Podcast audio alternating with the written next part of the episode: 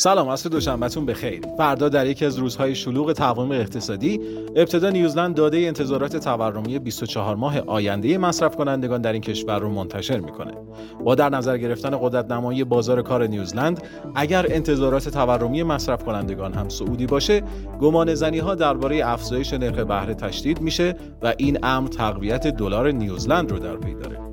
هفته مهم انگلستان با انتشار داده های بازار کار آغاز میشه که انتظار میره در ژانویه شاهد افزایش تعداد افرادی باشیم که برای دریافت مزایای بیمه بیکاری اقدام می‌کنند.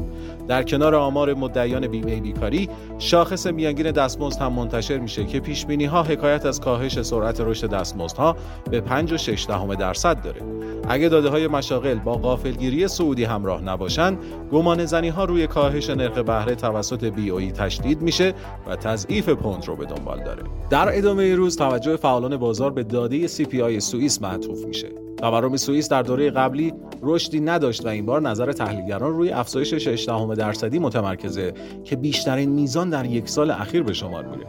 در صورتی که عدد واقعی تورم کمتر از پیش بینی باشه باعث نزول محدود فرانک سوئیس میشه.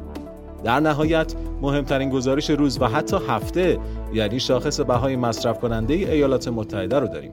پیش بینی میشه CPI هدلاین دو دهم درصد در ژانویه افزایش پیدا کنه که با توجه به اثر پایه نرخ تورم سال به سال به کمترین میزان از مارس 2021 یعنی دو دهم درصد می‌رسه.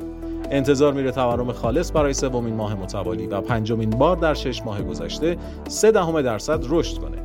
اگه تورم هدلاین مطابق برآوردها به زیر 3 درصد افت کنه و تورم خالص هم غافلگیری سعودی نداشته باشه مجددا گمان زنی ها برای کاهش نرخ بهره در ماه مارس احیا میشه که این روی کرد افت بازدهی اوراق قرضه و تضعیف دلار آمریکا رو در پی داره.